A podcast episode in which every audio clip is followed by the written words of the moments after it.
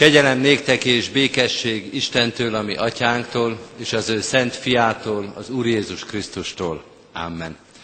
Áldozó csütörtöki Isten tiszteletünket kezdjük a 288. dicséretünk eléneklésével. Fennállva énekeljük a 288. dicséret első verszakát, majd helyünket elfoglalva énekeljük a további verszakokat végig. Az első verszak így kezdődik, e világnak fényessége és szenteknek idvessége, Krisztus Jézus, egy reménye mennek földnek teremtője.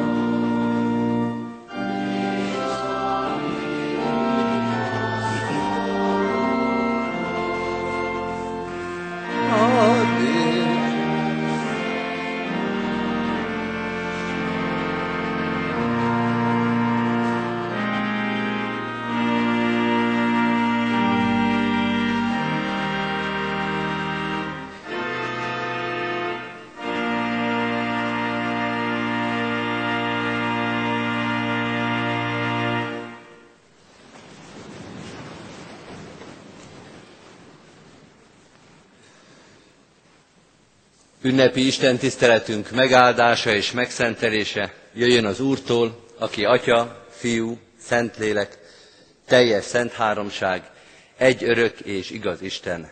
Amen. Halljátok az igét, amint szól hozzánk a mai áldozó csütörtöki Isten tiszteleten a 93. Zsoltárból a következőképpen. Uralkodik az Úr, felségbe öltözött, felöltözött az Úr, erőt övezett magára.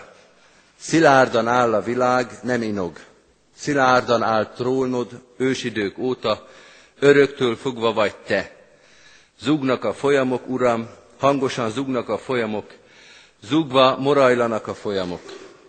A hatalmas vizek hangjánál, a tenger fenséges morajlásánál fenségesebb az Úr a magasságban. Amit megmondasz, igen megbízható. Templomodat szentség ékesíti, ó Uram, időtlen időkig. Isten tegye áldottá igének hallgatását és szívünk befogadását. Hajtsuk meg most fejünket imádságra.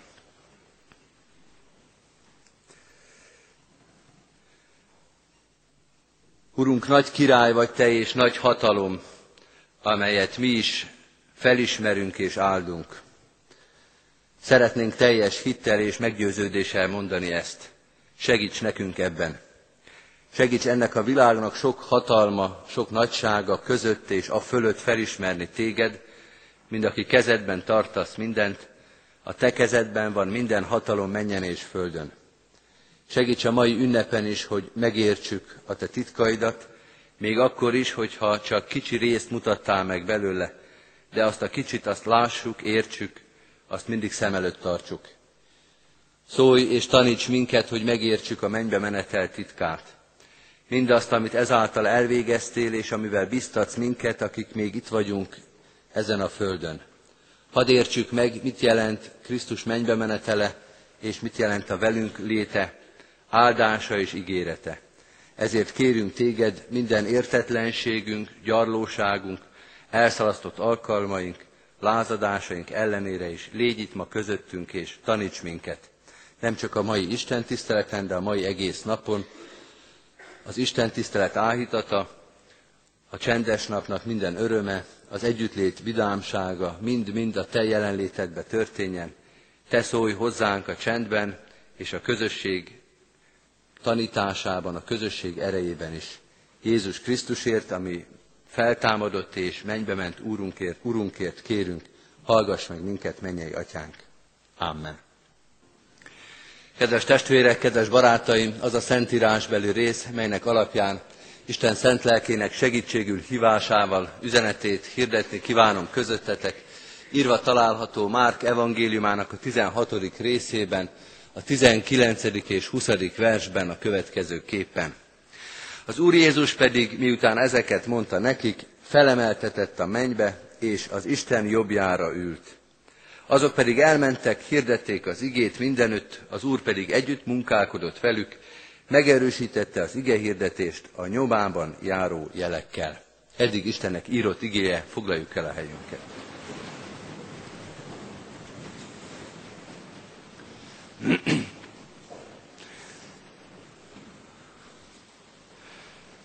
Kedves testvérek, ünneplő barátaim, nem sok mindent olvasunk a mennybe menetelről a Szentírásban, de ennél tömörebben, mint ahogy Márk írja le a dolgokat, senki sem fogalmaz, éppen hogy csak néhány mondatot, két mondatot szán a mennybe menetel leírására, ezzel még titokzatosabbá teszi ezt az amúgy is eléggé titokzatos történetet. De azt kell mondanunk, hogy bár Márk leírása tényleg nagyon rövid és tömör, a lényeg az benne van. Amit a mennybe menetelről egy keresztény embernek tudni kell, az nagyjából ebbe a két mondatban szerepel. Ezért most ebben az ünnepi órában és ünnepi istentiszteleten én is a lényegről szeretnék beszélni. Mi az, amit Jézus Krisztus mennybe meneteléről nekünk tudnunk kell. Az első dolog, amelyet leír már első mondat, hogy Jézus Krisztus fölment és az Isten jobbjára ült, ezzel azt állítja, hogy Jézus Krisztus Isten.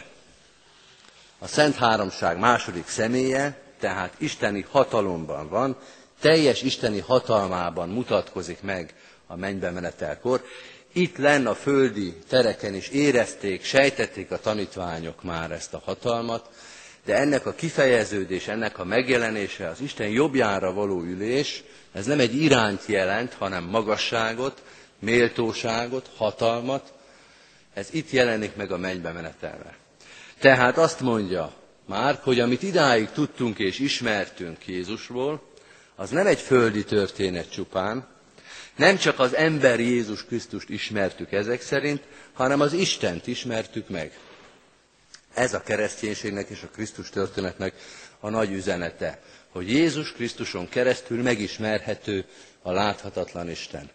Akit mi Kapernaumba, Názáretbe, a Genezáret partján, Jeruzsálemben, itt-ott láttunk, hallottunk, ismertünk, az maga a Szent Háromság Isten második személye, és ül az Atya Istennek jobbján. Egy kicsit olyan ez, mint amikor a színész eljátszik egy szerepet, és utána visszaöltözik a polgári ruhájába. Veszélyes ez a kép, rögtön elmondom, hogy miért nem jó, hogy aztán beszélhessek arról, hogy miért jó. Annyiban nem jó, hogy Jézus Krisztus valóságos ember lett, tehát nem csak úgy csinált, mintha ember lenne, nem csak szerepet játszott akkor, amikor fölvette az emberi létnek a ruháit, tehát ezt a részét ne vegyük nagyon komolyan a képnek, de azt igenis vegyük komolyan, hogy amikor vége van ennek az emberi történetnek, akkor ő előtte is és utána is az a színész, az a valaki, aki ezt az ember történetet végigvitte. Nem tette le a történetet a színdarabnak a végén, hanem visszaváltozik, meglátszik rajta az az eredeti jelleg, aki ő valójában volt, Jézus Krisztus, az Istennek a fia.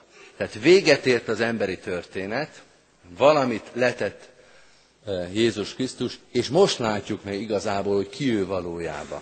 Nem csak az a názáreti ács, akit idáig tudtunk, akit idáig ismertünk, hanem az Atya Isten jobbján ülő, teljes hatalomban ülő és uralkodó Jézus Krisztus. Ez az első dolog, amelyet elmond Jézus, elmond Márk ezzel a történettel. Ő ott van fönn a mennyben, és az Atya Isten jobbjára ült, ez az első gondolat, de ez nem jelenti azt, hogy véget ért a kereszténység földi története. A 20. versben azt olvassuk, azok pedig, tudnék a tanítványok, elmentek, hirdették az igét mindenütt.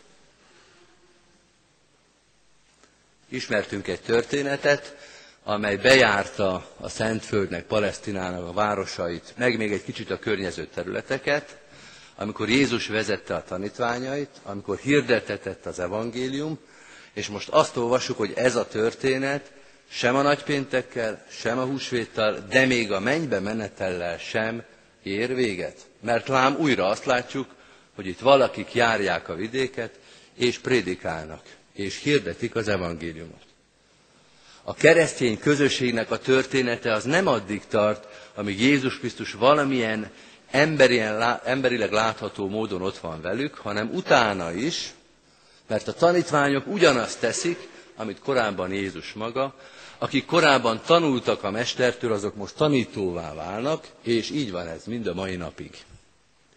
A kereszténységnek a története, a keresztény közösségnek a története, az folytatódik Jézus mennybe menetele után is. Megint mondok egy evilági példát, Kecskeméten milyen példát is lehetne mondani, olyan ez, mint a Kodály módszer.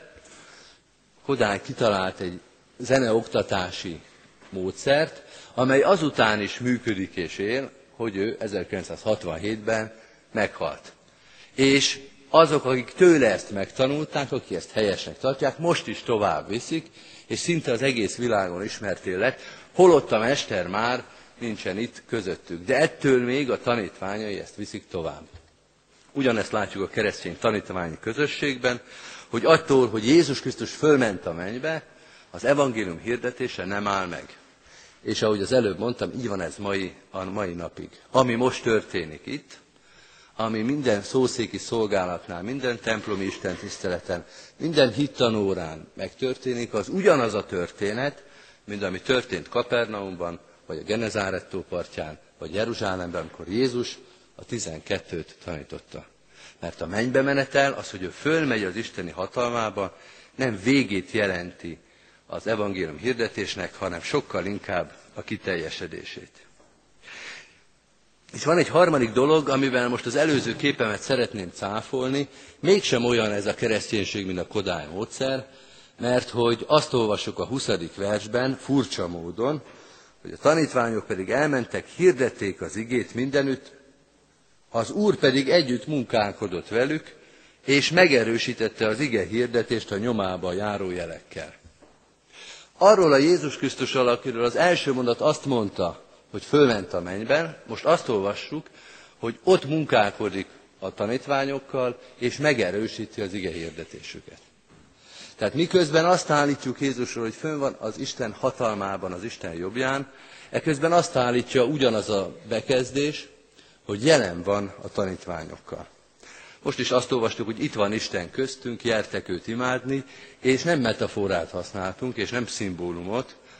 Ez nem valami kegyes szöveg, hanem ez a valóság a hívő ember számára, hogy itt van Isten köztünk. Miközben azt állítjuk, hogy az Atya jobbján ül.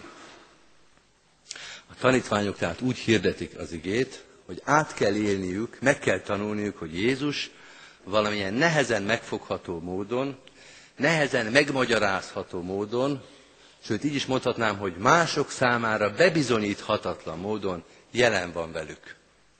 De nem úgy, ahogy a Kodály jelen van, hogy emlékszünk rá, és most is becsüljük, hanem valóságosan, hatékonyan, tőlünk független módon jelen van Jézus Krisztus a tanítványaival. Amikor Máténál olvassuk a missziói parancsot, amit minden keresztelőkor is elmondunk, ott Jézus maga is mondja ezt, ott is szó szerint kell értenünk, veletek vagyok minden napon a világ végezetéig. Az elmúlt néhány napban Berekfürdőn voltak a lelkipásztorok egy munka értekezletre, ott voltunk néhány napig, több csoport is volt egymás mellett. Ez jutott eszembe, amikor készültem erre az igehirdetésre, hogy reggelinél a több csoport külön-külön kezdte el a reggelit, külön-külön imádkozott, és mindenki azt mondta, hogy jövel Jézus, légy vendégünk, áld meg, amit adtál nékünk. És ott a lelki pásztorok, lévén, hogy egy kicsit azért szabadságon voltunk, ott kuncogtak és nevettek, hogy most egyik asztaltól a másikhoz hívják át Jézust a különböző időben imádkozó csoportok, jövel Jézus, légy vendégünk, nálunk már volt, most átmegy az özvegypapnékhoz, utána a harmadik csoporthoz. Lapos a vicc, és nem is igaz. Mert hogy pont arról szól a történet, hogy egyszerre, több időben ott van a tanítványokban. És most ezen a napon, ezekben az órákban sok helyen tartanak istentiszteletet, és nem kell Jézusnak ide-oda szaladgálni a templomok között, hanem ott van a tanítványokkal. Nehezen megfogható módon, bebizonyíthatatlanul, de átérezhetően. Itt van Isten köztünk, jertek őt imádni.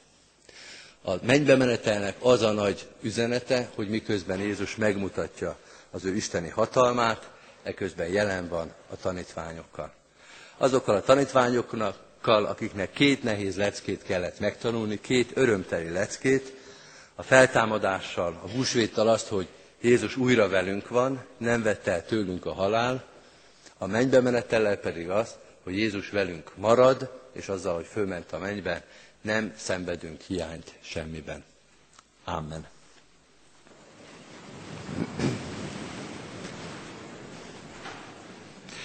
Válaszoljunk Isten igényére a 397. dicséretünk első verszakával. 397. dicséretünk, Ó Sion, ébredj, tőzsbe küldetésed, mond a világnak, hajnalod közel.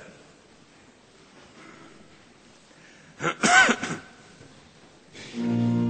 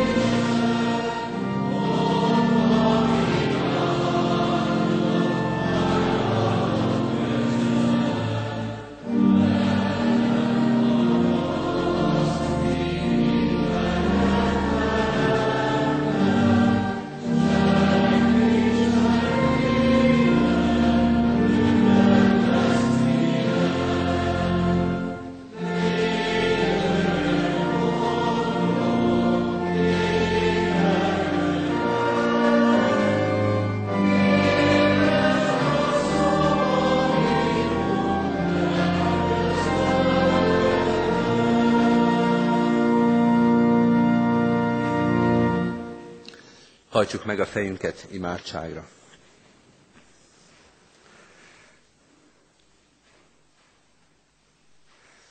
Mennyei atyánk, köszönjük néked, hogy mennybe meneteled után Jézus Krisztusban ezután is velünk maradtál. Köszönjük Krisztusunk, hogy nem hagysz minket árván, sőt feladatot és szolgálatot bízol ránk. Segíts nekünk, hogy elinduljunk mi is, és folytassuk azt a szolgálatot, amelyet nálad láttunk, az evangélium hirdetését, az öröm üzenet továbbadását. Tégy minket erre alkalmassá. Küldj minket a másik emberhez, ahhoz, aki még nem hallott rólad, aki hallott és nem hisz neked, nem hiszi, hogy te valóságos Isten vagy, nem hiszi, hogy neked van hatalmad menjen és földön, nem hiszi, hogy nálad szabadulás, bűnbocsánat, feloldódás és fel, felszabadulás található. Köszönjük néked, mennyei atyánk, hogy te mindezt elmondhatod nekünk. Szeretnénk ezt megérteni és átélni. Segíts nekünk ebben. Áld meg ezt a mai napot, hogy minden örömével, minden vidámságával is a te jelenlétedben és a te áldásoddal történjen. Így kérünk, légy itt velünk nem csak az Isten tiszteleten, hanem az előadásokban, a találkozásokban, ennek a napnak minden alkalmán. Köszönjük, hogy a te hatalmad megőriz minket itt a földön, hogy nem szakadhatunk el tőled, hogy a te szereteted megtart és vezet minket. Így imádkozunk azokért, akiknek különösen is nagy szükségük van erre a hatalomra.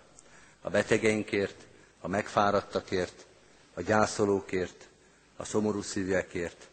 Imádkozunk azokért, akik távol vannak tőlünk, akiknek a szívében valamilyen szomorúság, fájdalom vagy szorongás van. Urunk, lásd meg az ő keresztjüket, terhüket, vigasztald, erősítsd őket, bátorítsd, hordozd a terheiket, hogyha erre van szükségük.